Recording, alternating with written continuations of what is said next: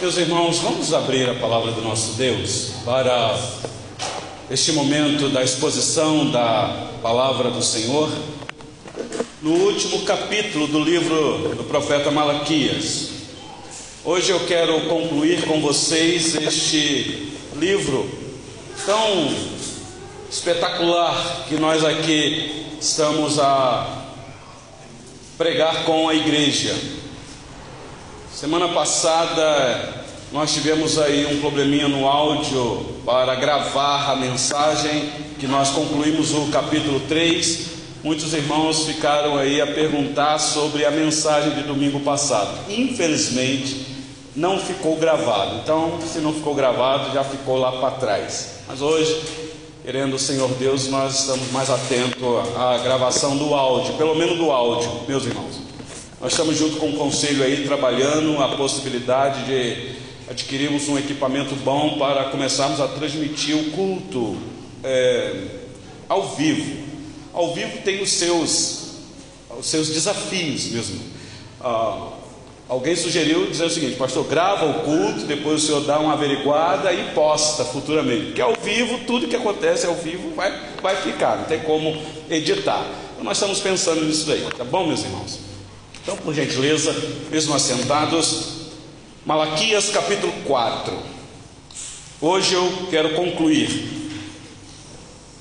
o livro.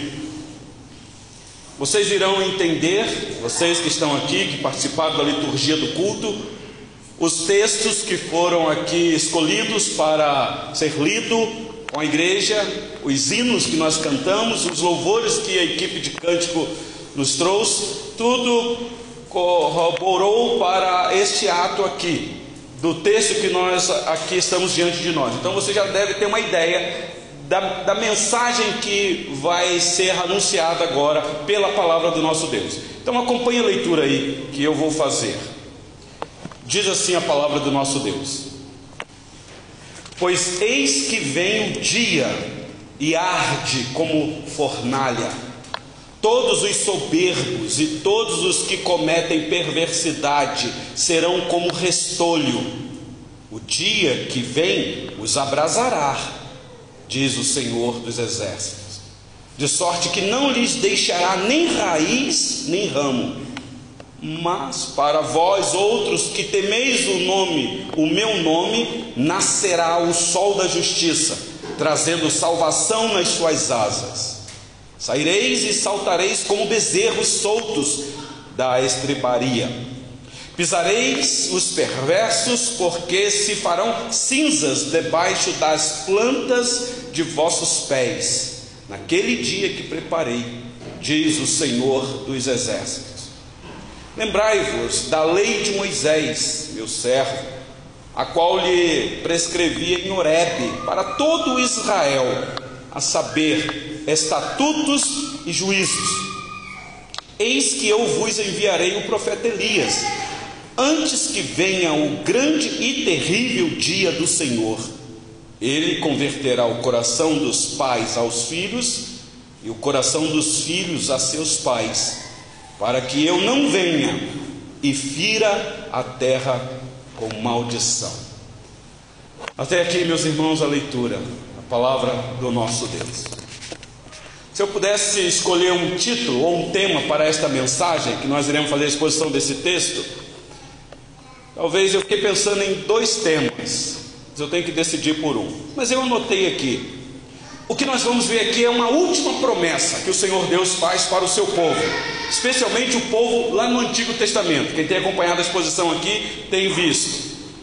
Mas eu queria intitular essa mensagem para nós aqui, meus irmãos, porque esta mensagem tem, a, tem tudo a ver com cada um de nós aqui, o julgamento final.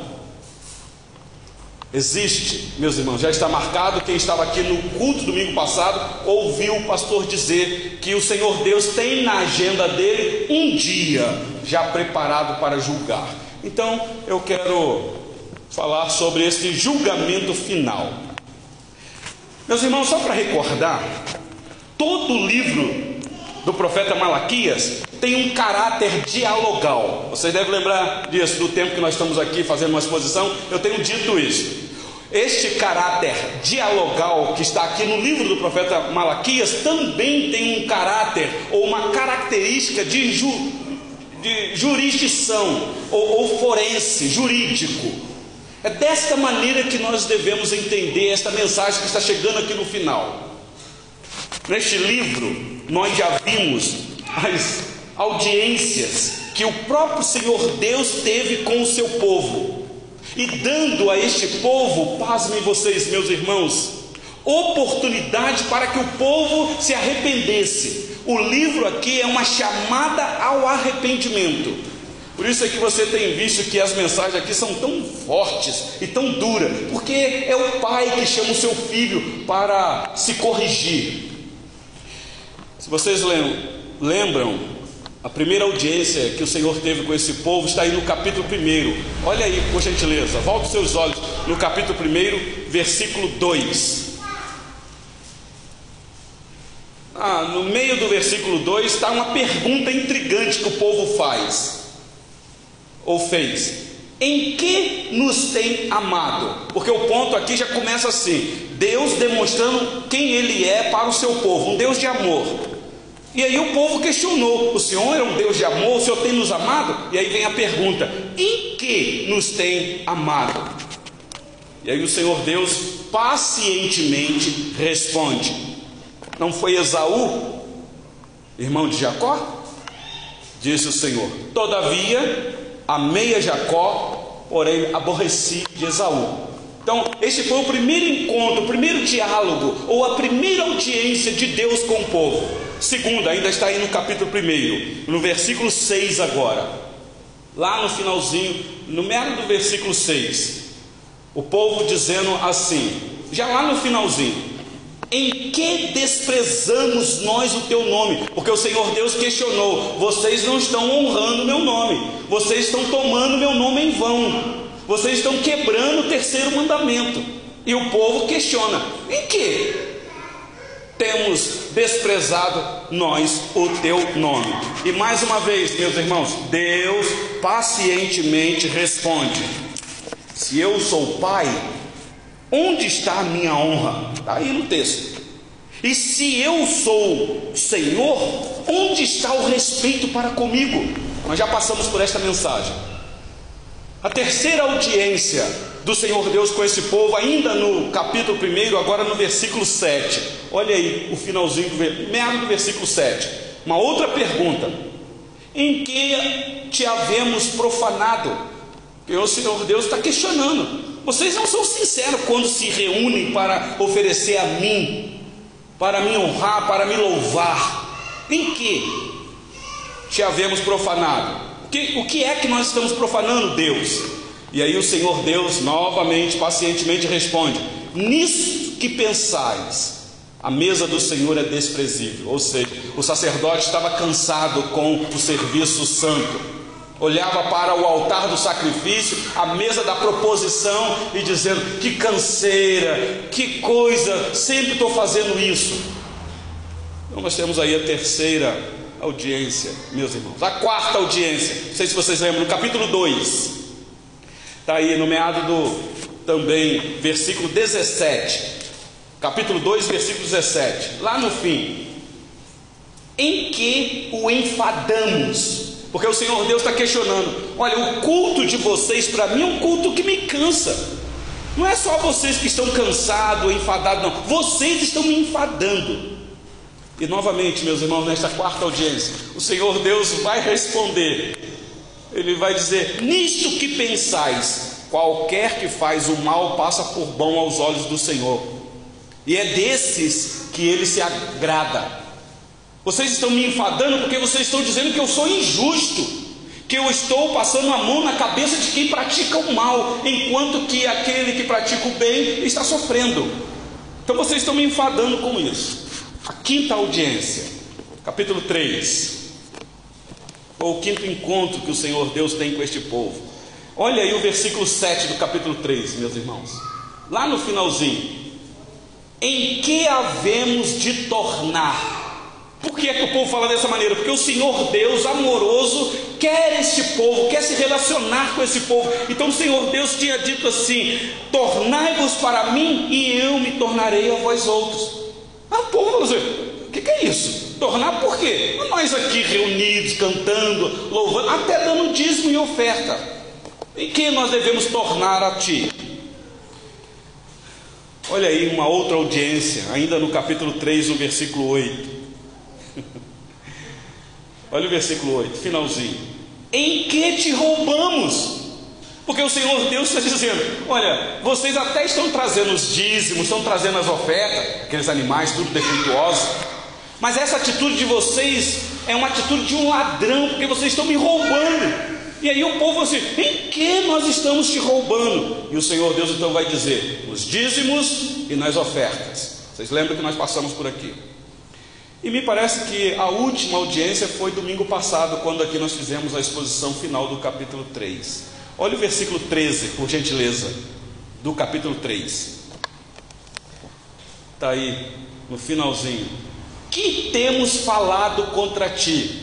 Porque o Senhor Deus está questionando. Vocês estão entre vocês aí falando coisas que estão me ofendendo. Isso que vocês estão falando está indo contra quem eu sou. E aí o povo questiona: o que? O que, que nós estamos falando? E o Senhor Deus de novo responde: Vós dizeis, inútil é servir a Deus. Vocês lembram da última mensagem? Olha o versículo 14.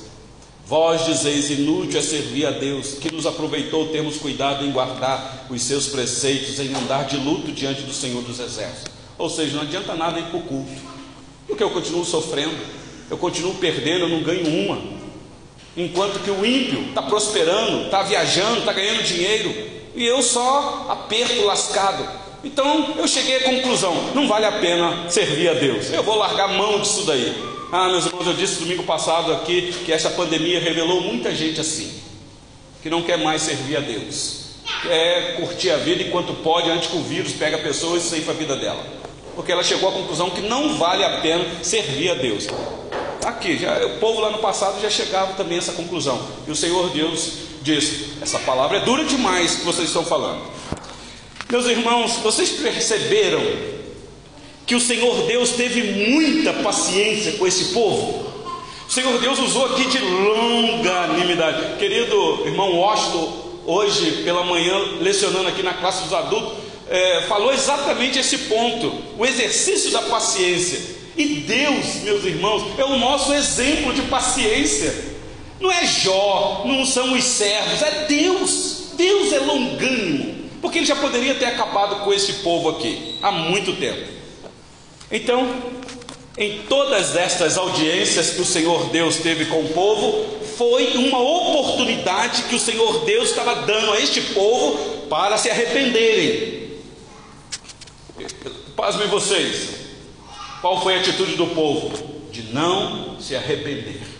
Então, como que a paciência de Deus está chegando ao limite? Porque, meus irmãos, humanamente falando, até em Deus a paciência se esgota.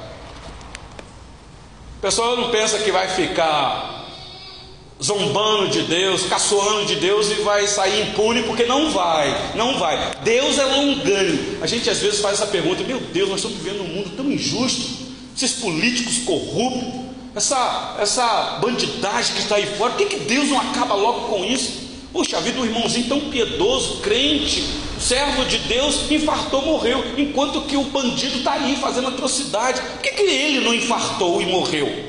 A gente fica com esses questionamentos. E a gente tem que tomar cuidado, porque senão a gente vai chegar e dizer: Puxa vida, Deus, cadê a justiça do Senhor? O Senhor não é justo? A gente pode chegar à conclusão de dizer: Senhor, Fulano está doente, o Fulano é tão piedoso e o vizinho aqui com a saúde igual pedra. Será que o Senhor é justo mesmo? Será que o Senhor me ama? Então, meus irmãos, a gente tem que tomar cuidado porque o Senhor Deus nos chama ao arrependimento. Então, hoje, agora, chegou o dia do último juízo. Como que Deus dizendo: acabou, acabou a paciência. O dia da vinda gloriosa do nosso Senhor Jesus Cristo está preste, é o que nós vamos ver aqui. E meus irmãos, para Malaquias aqui, uma profecia aproximadamente 400 anos antes do nascimento de Cristo. Por isso é que eu disse que esta mensagem é tão relevante para nós aqui hoje, porque hoje nós estamos num evento pós-nascimento, morte, ressurreição e ascensão de Cristo. Então, meus irmãos, não tem uma geração tão próxima do dia do juízo como nós. Aliás, o dia do juízo já começou desde o momento em que o Senhor Jesus subiu aos céus, assentou diante de Deus Pai e enviou o Espírito Santo. Aliás, nós vemos aqui Pedro. Quando Pedro escreveu a carta, foi naquele evento que ele está lá no primeiro século. E na mente dele, Cristo ia voltar naquela época. E já tinha gente dizendo: Ué, está demorando demais o dia do Senhor? Quando é que ele vai fazer justiça? Aí Pedro lembrou: vocês não esqueçam que o tempo de Deus é diferente do nosso. O nosso Deus é atemporal. Um dia é como mil anos, e mil anos como um dia para Deus. Aliás, por gentileza, tem um texto, esse de Pedro que eu queria colocar. Vocês lembram que na liturgia nós lemos esse texto aí? Virá, entretanto, como ladrão o dia do Senhor, no qual os céus passarão com um estrepitoso estrondo, e os elementos se desfarão abrasados. Também a terra e as obras que nela existem serão atingidas. Esperando, está falando para a igreja, devemos esperar, mas não só esperar, e apressando a vinda do dia de Deus, por causa do qual os céus incendiados serão desfeitos e os elementos abrasados se derreterão. Meus irmãos, que nós estamos aguardando a vinda do Senhor Jesus, eu não tenho dúvida. Mas de vez em quando eu fico com a sensação que tem irmãos que não ora apressando a vinda de Cristo. Porque vai vir o dia que está determinado por Ele. Aliás, tem, eu, eu imagino que tem irmão que ora assim, não, não, Senhor, não, não vem rápido não. Sabe por quê? Eu estou com uns projetos aqui, agora estou no empreendimento. Puxa vida, minha netinha nasceu, nem completou um ano ainda. Se o senhor vier, acabou tudo isso. Meus irmãos, a vinda de Cristo vai ser inesperada e vai ser inescapável. Pode ser a qualquer momento, pode ser hoje ainda. Como é que está o teu coração nesta noite? Qual foi a última vez que você pensou sobre a volta de Cristo? Meus irmãos, nós falamos que esperamos a volta de Cristo, mas nós nem pensamos nisso. Você quer ver um exemplo? Como diz aquele senhor muito piedoso, que aguardava todo dia a volta de Cristo. E todo dia, quando ele acordava, ele abria a janela do quarto dele e olhava para o céu quando estava bem. E ele ficava imaginando: será hoje? Será hoje a volta do meu Salvador? E ele vivia todo aquele dia na expectativa de que Cristo iria voltar. Quem aqui nesta noite já pelo menos uma vez acordou de manhã e pensou: será hoje? A gente acorda e a gente pensa em outras coisas. Mas, meus irmãos, está aí a palavra de Deus. Quando eu vejo um vulcão igual está acontecendo na Espanha hoje, estava passando ao vivo lá, aquelas larvas subindo aos céus e descendo na terra, destruindo casas, tirando família dos seus lares. Eu fico imaginando o dia do Senhor. Se Pedro está falando a verdade, diz que os céus irão se incendiar. Você já parou para pensar nisso, meus irmãos? Mas o nosso assunto não é escatologia agora. Nosso assunto é exposição de Malaquias, capítulo 4. Então, meus irmãos, este dia é um dia certo, é um dia que acontecerá, será um dia de luz para a igreja e de trevas, densas trevas para os ímpios. Será um dia de choro para aqueles que não se arrependeram, mas será um dia de alegria para os quebrantados e contritos de coração. O dia do juízo será inesperado, e será inescapável. Ninguém irá escapar. Então vamos rapidamente para o texto que nós lemos nessa noite, porque senão vocês vão me perguntar, pastor, por que, é que você leu o texto? Porque até agora você ainda não entrou nele. Então olha comigo aí os versículos 1, 2 e 3 de Malaquias capítulo 4. Acompanhe aí a leitura do texto, por gentileza. Pois eis que vem o dia, e arde como fornalha. Todos os soberbos e todos os que cometem perversidade serão como restolho. O dia que vem os abrasará, diz o Senhor dos Exércitos, de sorte que não lhes deixará nem raiz nem ramo meus irmãos, aqui está a continuação da resposta que o Senhor Deus dá ao povo daquele questionamento. O Senhor está passando a mão na cabeça dos injustos, dos perversos, dos ímpios. Eles estão prosperando o Senhor não faz nada. Olha para o mundo, não é assim? Eles estão escapando. Agora o Senhor Deus está dizendo: Eu quero dizer para vocês que existe um dia e esse dia não passará despercebido para os soberbos, para os perversos. Meus irmãos, está aqui a nossa missão de pregar o Santo Evangelho neste mundo caído, porque nós sabemos qual é a história final. Nós que ainda temos os nossos parentes que ainda não se renderam aos pés do Senhor, meus irmãos, a mensagem de salvação é urgente. Você tem que dar essa notícia como se fosse a última da vida da pessoa. Você não pode dormir uma noite sequer se você passou o dia inteiro sem falar de Jesus para uma pessoa. Porque se esse dia aqui é verdade, como está descrito aqui, será horrível para os ímpios. E só há uma solução para o ímpio: salvação em Cristo Jesus. E esta mensagem nós sabemos. Mas o que é que acontece com a gente? A gente fala de tudo. Fala de round 6, fala de não sei mais o que, fala de política, fala de novela, mas não fala de Jesus. Meus irmãos, isso aqui é a realidade da humanidade. A humanidade está aí, ninguém pensando no dia do juízo. E se parece alguém para pregar um sermão desse, que, que é isso? Que pastor eh, anti inadequado, que pastor que veio trazer uma mensagem que consola o nosso coração, esse pastor está meio, você não está vendo que as coisas estão aí naturais acontecendo, como sempre aconteceu? É, eu lembro que foi assim que falaram com Noé. Que isso, Noé? Noé, você está maluco? Acabar a humanidade? Chuva? Juízo? Não é, não é, gente. Vocês se arrependam. E o povo começou a zombar, zombar. Ninguém estava aí casando, dando-se em casamento, comendo, bebendo, até que começou a chover. Meus irmãos, a mensagem aqui se repete, se repete. Então, sim, eu não vou deixar o ímpio passar impune. Eu tenho um dia que eu vou acabar com o soberbo, o Senhor Deus dizendo. Mas olha o versículo 2 aí. Mas para vós outros que temeis o meu nome nascerá o sol da justiça, trazendo salvação nas suas asas. Saireis e saltareis como bezerros soltos da estrebaria. Pisareis os perversos, porque se farão cinzas debaixo das plantas de vossos pés. Naquele dia que preparei, diz o Senhor dos Exércitos. Meus irmãos, aqui o Senhor Deus compara aquele dia como uma fornalha que arde acesa.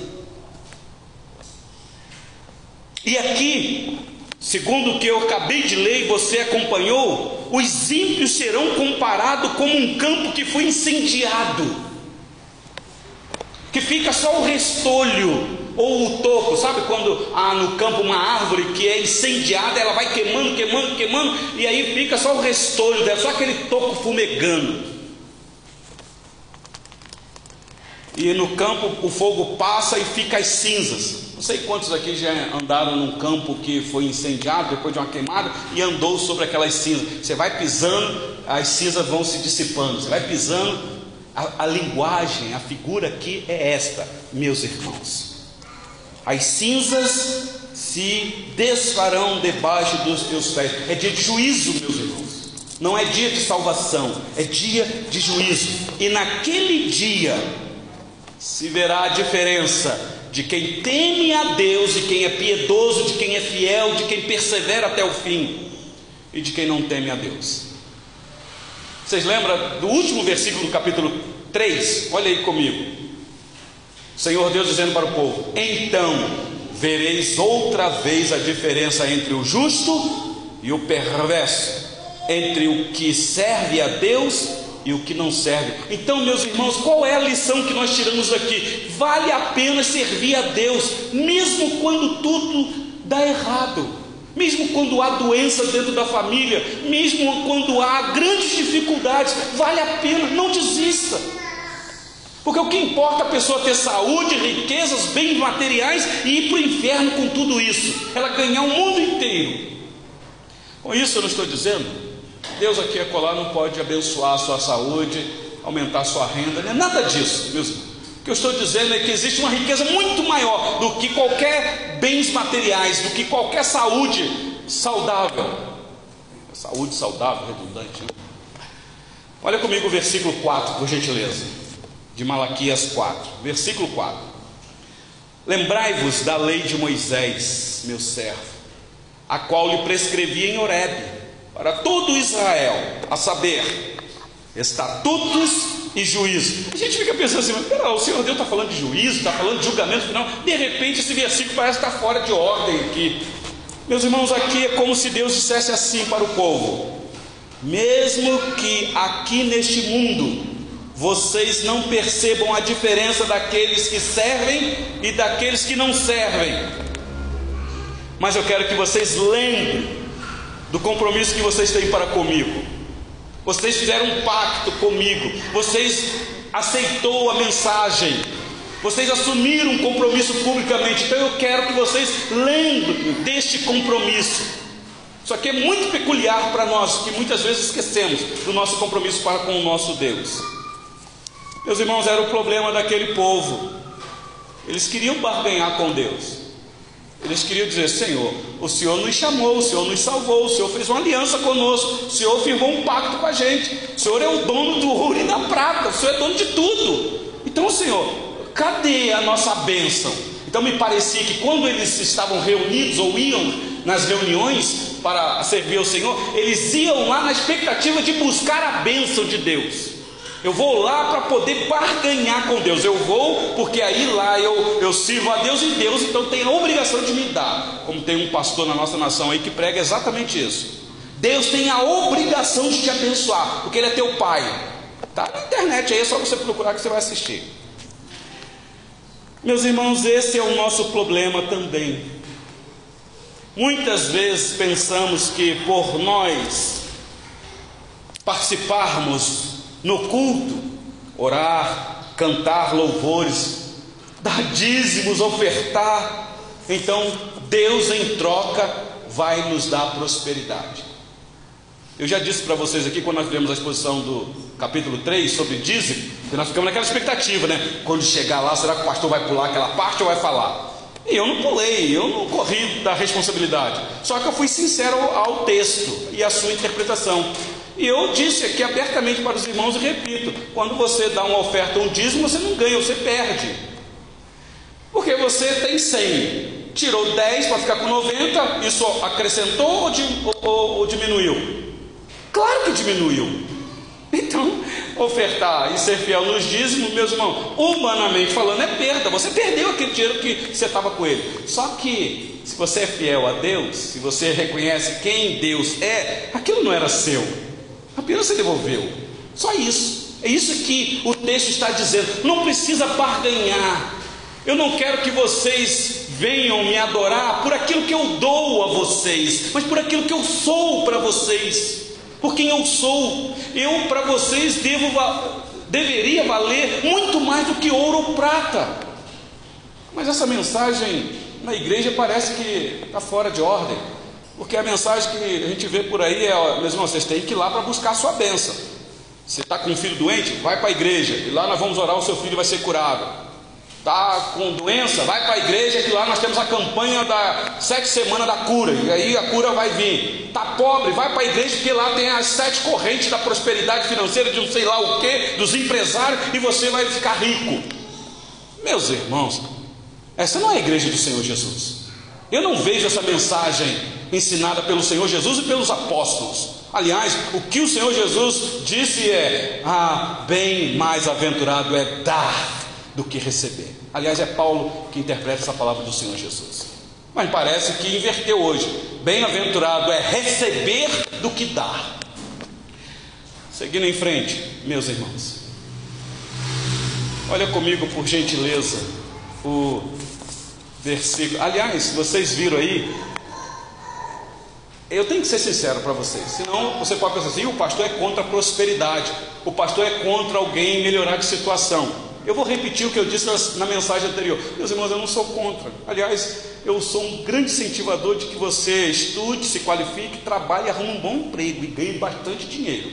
Eu oro para que o Senhor Deus, de vez em quando, levanta uns dois ou três que ganhem muito dinheiro nessa igreja que tem um coração piedoso, porque eu sei que vai ser generoso. Aliás, nessa igreja já tem, tem mais de três ou quatro que são generosos, que amam contribuir, contribuem generosamente.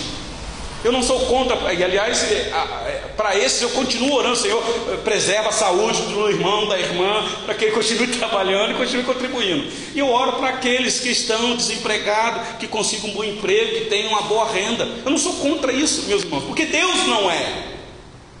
Deus pode fazer tudo isso. Aliás, Ele até tem prazer em abençoar os seus filhos. Mas o que eu estou dizendo, meus irmãos, é que esse não é o motivo pelo qual nós servimos a Deus. Não é. Se há alguém aqui nessa noite que vem para esse culto aqui adorar o Senhor com esta motivação, você está no lugar errado, está na igreja errada. Existem outras igrejas por aí que pregam isso. Aqui não. Mas eu quero dizer uma coisa para você: seja fiel. Porque esse Deus que nós servimos aqui é o Deus que pode abrir as janelas dos céus e derramar bênçãos sem medida sobre você. É aquele que pode segurar o devorador para que ele não coma o fruto da terra, para que você seja abençoado. Ah, esse Deus é, com toda certeza. Então nós servimos a Deus, meus irmãos, não porque Ele pode fazer alguma coisa por nós, não, mas por aquilo que Ele já fez por nós. Como diz um cântico aí, que de vez em quando a gente canta aqui na igreja: Te agradeço por me libertar e salvar por ter morrido em meu lugar. E agora, meus irmãos, nós vamos ver a última promessa do Antigo Testamento, a última oportunidade. E eu quero te convidar para os versículos finais, versículos 5 e 6. Acompanhe aí na sua Bíblia, Malaquias 4, 5 e 6. Diz assim a palavra do nosso Deus: Eis que eu vos enviarei promessa o profeta Elias, antes que venha o grande e terrível dia do Senhor.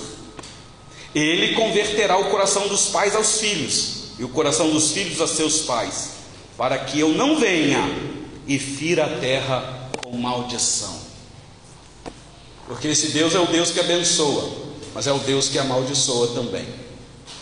Meus irmãos, aqui está a última promessa do Antigo Testamento. Sabemos disso. Depois, se você der uma olhadinha na sua Bíblia e virar a página, está em branco, como que dizendo: Deus ficou em silêncio. Não é que ficou em total silêncio, mas não houve mais revelação até o cumprimento dessa profecia aqui. Meus irmãos, a promessa é que antes daquele grande e terrível dia, Deus vai mandar um profeta que vai preparar o próprio caminho de Deus, porque ele disse que ele tem um dia do juízo. Então ele já preparou um profeta para preparar o caminho dele. Então antes do juízo, esse profeta tem que aparecer. E aqui está tão claro, meus irmãos, a profecia falando da vinda do Senhor Jesus Cristo. Mas eu quero tentar ver com vocês quem é este profeta aqui que diz que vai vir, como diz aí, eis que eu vos enviarei o profeta Elias. Porque há uma doutrina que diz que quando o profeta apareceu, era a encarnação do profeta Elias do Antigo Testamento. Então eu quero ver com vocês alguns textos para a gente identificar. Eu sei que você já deve estar falando, não, pastor, eu sei quem é. Mas vamos ver o que é que as Escrituras dizem, que é isso que importa para nós. Quer ver? Eu trouxe aqui uns textos, só para a gente analisar. Por gentileza. Mateus capítulo 11, está um pouquinho apagado ali, mas é Mateus capítulo 11, versículo 14. Diz assim: E se o quereis reconhecer, ele mesmo é Elias, que estava para vir. Isso aqui é o Senhor Jesus falando do seu primo, João Batista afirmando: se vocês querem saber, então é ele mesmo, Elias. O povo deve ter ficado assim: o que, que é isso? Mas tem um outro texto, ainda em Mateus, capítulo 17, agora. Escuta isso daqui, o versículo 10 a 13. Mas os discípulos o interrogavam, agora falando com o próprio João Batista, perguntando se ele é Elias. Por que dizeis, pois, os escribas ser necessário que Elias venha primeiro? O Senhor Jesus vai responder: De fato, Elias virá e restaurará todas as coisas. Mas olha só, o versículo 12 e 13: Eu, porém, vos declaro que Elias já veio e não o reconheceram, antes fizeram com ele tudo quanto quiseram. Assim também o filho do homem há de padecer nas mãos deles. Então os discípulos entenderam que lhes falara a respeito de João Batista, o que Malaquias está proferindo. Mas olha só um outro texto, meus irmãos. João capítulo 1, versículo 21. Diz assim: Agora João relatando as palavras de João Batista. Então lhe perguntaram: Quem és, pois? És tu Elias? Você vê que a dúvida estava lá. Fala, Será que esse homem é a encarnação mesmo de Elias? Ele diz: Não sou.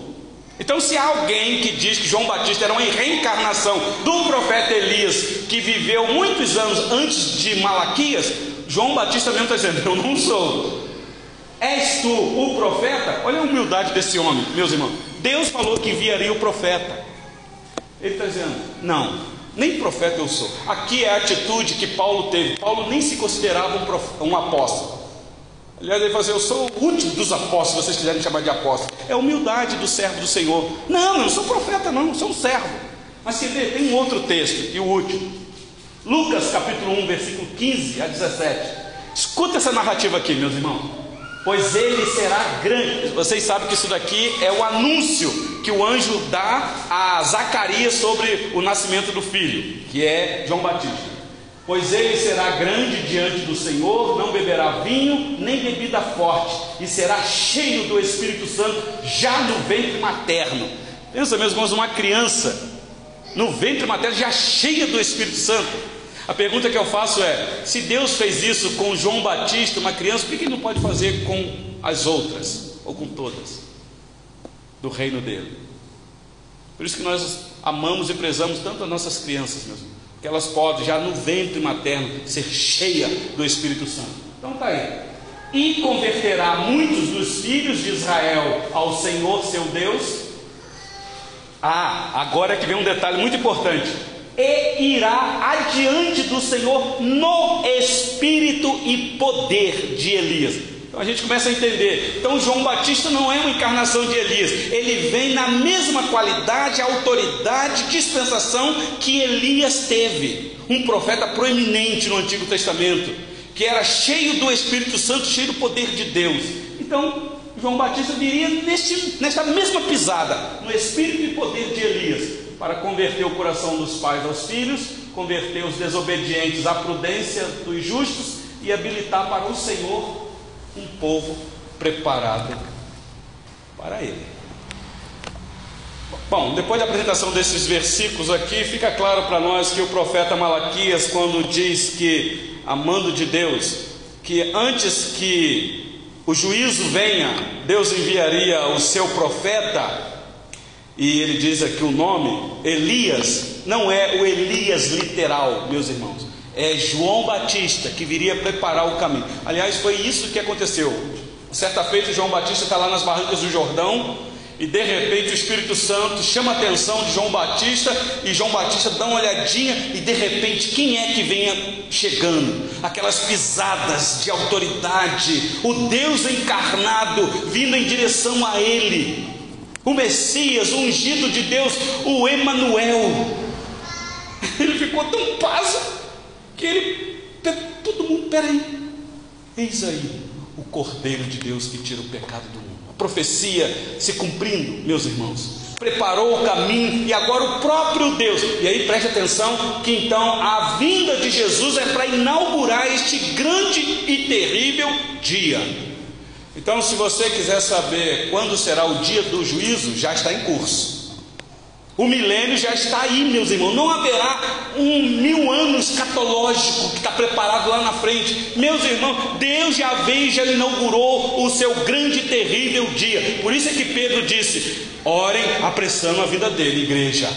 Porque para nós é salvação, é sol da justiça. Mas para o ímpio é dia de juízo e muito juízo.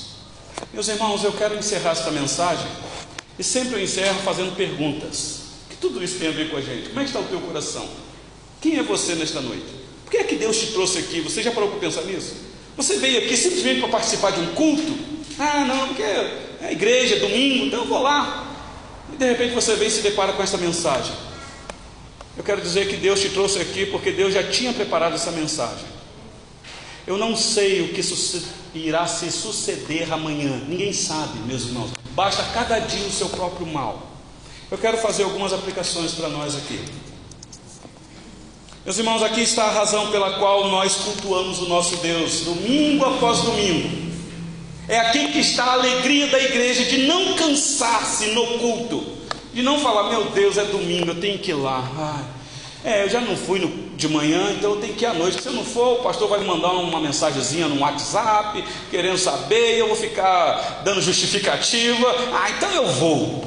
Meus irmãos, o que, que é isso? Quando o pastor manda uma mensagem para você, é porque o pastor sente saudade. Mas culto, meus irmãos, é responsabilidade pessoal de cada um. Eu sou um grande incentivador que as minhas ovelhas participem do culto, não deixe de congregar. Mas não faça isso porque o pastor pede. Não faça isso para agradar quem quer que seja aqui. Venha porque você sabe quem é o teu Deus. Você sabe qual foi o preço que ele dispensou para te salvar. Então aqui está a razão pela qual nós cultuamos o nosso Deus, meus irmãos. Nós não estamos aqui para nos divertir, eu disse isso semana passada. Nós não estamos aqui para entreter ninguém no culto. E ninguém vem ao culto para se sentir bem. Aliás, umas mensagens dessa daqui constrange até as pessoas. Nós estamos aqui nesta noite, meus irmãos, para dizer a Deus o quanto nós o amamos. É claro. Nós viemos aqui também por outros motivos, é claro. Porque a igreja é a comunidade dos santos ela tem uma dimensão social. A gente passa a semana toda sem ver o irmão, e quando chega aqui, que alegria quando vê o irmão, como eu disse aqui no início, rever o presbítero Aniel e a nossa irmã Efigênia, depois de um grande tempo. Claro que tem esse contexto social, meus irmãos. Os nossos amigos estão aqui, os nossos conhecidos, os nossos parentes estão aqui, as nossas crianças, a gente encontra a maioria delas aqui. Mas, meus irmãos, a igreja não é só isso. A razão da nossa existência como igreja é Deus. Não é nem a igreja pela igreja, é Deus. Aquilo que Ele é e aquilo que Ele já fez por nós. É no culto que nós celebramos essa verdade. Como eu citei semana passada e não ficou gravado, então eu cito novamente aqui. Ainda que a figueira não floresça, nem haja fruto na vide, o produto da oliveira minta, e os campos não produzam mantimentos, as ovelhas sejam arrebatadas do aprisco e nos currais não haja gado. Todavia, eu me alegro no Senhor, exulto no Deus da minha salvação. Abacuque 3,17. Meus irmãos, que Deus nos encha do seu espírito e nos dê espírito de alegria e de verdadeiros adoradores que possamos ter paciência para aguardar aquele grande dia que vai chegar, meus irmãos. Querendo você ou não, orando você ou não, apressando você ou não, vai chegar. E naquele dia se verá a diferença entre o que serve e o que não serve a Deus. Que Deus, pois assim, nos abençoe. Meus irmãos, só Deus para fortalecer a igreja, só Deus para nos fortalecer. Só Deus para nos vivificar. Então eu quero convidar a igreja a colocar sobre os pés. E vamos louvar o nosso Deus, caminhando para o fim, com este louvor ao nosso Deus. Hino de número 299.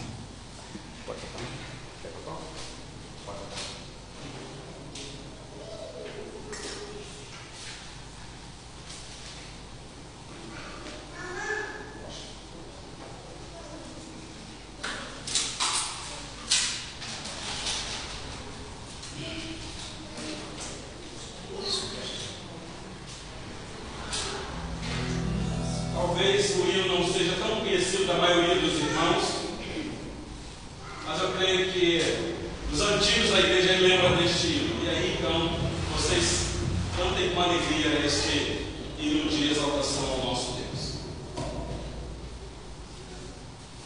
Após o término deste hino, eu vou convidar o presbítero Daniel, que entra a voz, presbítero Daniel, fazendo a última oração deste local e após a oração do nosso